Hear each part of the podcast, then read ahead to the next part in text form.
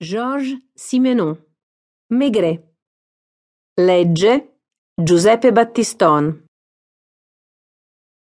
1. Prima di socchiudere gli occhi, Maigret aggrottò la fronte, non sapendo se credere a quella voce che veniva a strapparlo da un sonno profondo. Zio! Senza sollevare le palpebre, con un sospiro tastò il lenzuolo e allora capì che non sognava ma che stava succedendo qualcosa di insolito perché la sua mano non aveva trovato al posto consueto il tiepido corpo della signora Maigret.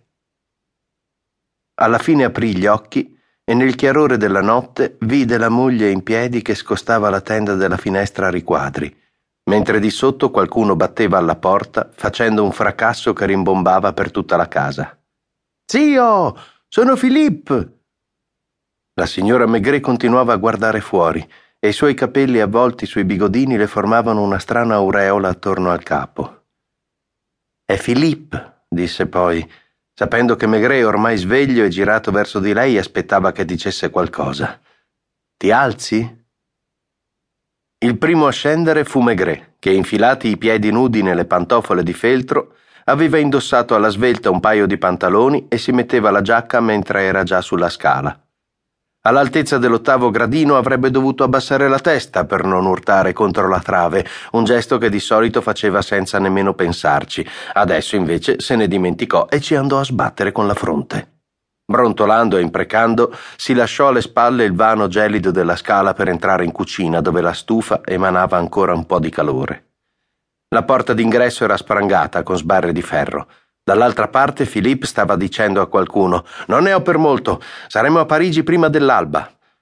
Al piano di sopra si udivano i movimenti della signora Maigret che si stava vestendo. Ancora di malumore per la testata, il commissario aprì la porta. Sei tu, borbottò vedendo il nipote sulla soglia. Una luna enorme galleggiava al di sopra dei pioppi senza foglie e rendeva il cielo così chiaro che si poteva distinguere ogni ramo, persino i più piccoli. Oltre la curva, la loira era tutto un brulichio di pagliuzze argentate.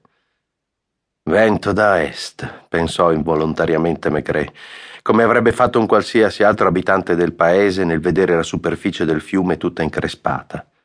Sono abitudini che si prendono a vivere in campagna, come quella di restar fermi sulla porta a guardare l'intruso senza dir niente, aspettando che sia lui il primo a parlare. Spero almeno di non aver svegliato la zia, Filippo aveva il viso irrigidito dal freddo. Alle sue spalle, sullo sfondo dei campi imbiancati dalla brina, si stagliava la sagoma inconsueta di un taxi. E l'autista? Lo lasci fuori? Ho bisogno di parlarti immediatamente. Presto, venite dentro tutti e due, disse la signora Maigret dalla cucina, dove stava accendendo una lampada a petrolio. Non abbiamo ancora l'elettricità, aggiunse poi rivolta al nipote. A dire il vero, l'impianto c'è già, devono solo venire a fare l'allacciamento. Si vedeva, in effetti, una lampadina appesa a un filo. Ci sono particolari del genere che si notano senza una ragione precisa e che quando uno è già nervoso bastano a fargli perdere la pazienza. Durante i minuti che seguirono, Filippo avrebbe fissato più volte quella lampadina e il suo filo sbilenco, che non servivano ad altro se non a mettere in evidenza l'aria vecchiotta di quella casa di campagna e al tempo stesso la precarietà dei comfort moderni. Arrivi da Parigi? Non ancora del tutto sveglio, Maigret se ne stava appoggiato al camino. La presenza del taxi là fuori rendeva la domanda inutile come quella lampadina, ma ci sono momenti in cui uno parla tanto per parlare. Ti dirò tutto, zio. Mi trovo in una situazione spaventosa. Se tu non mi aiuti, se non vieni a Parigi con me, non, non so come potrò cavarmela.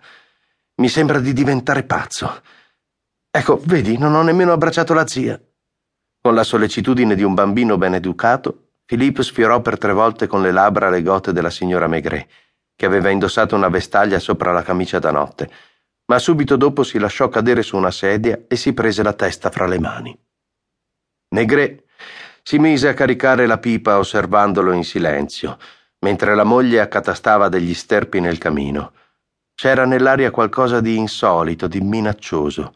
Da quando era andato in pensione, il commissario aveva perso l'abitudine di alzarsi nel cuore della notte e la cosa gli faceva venire in mente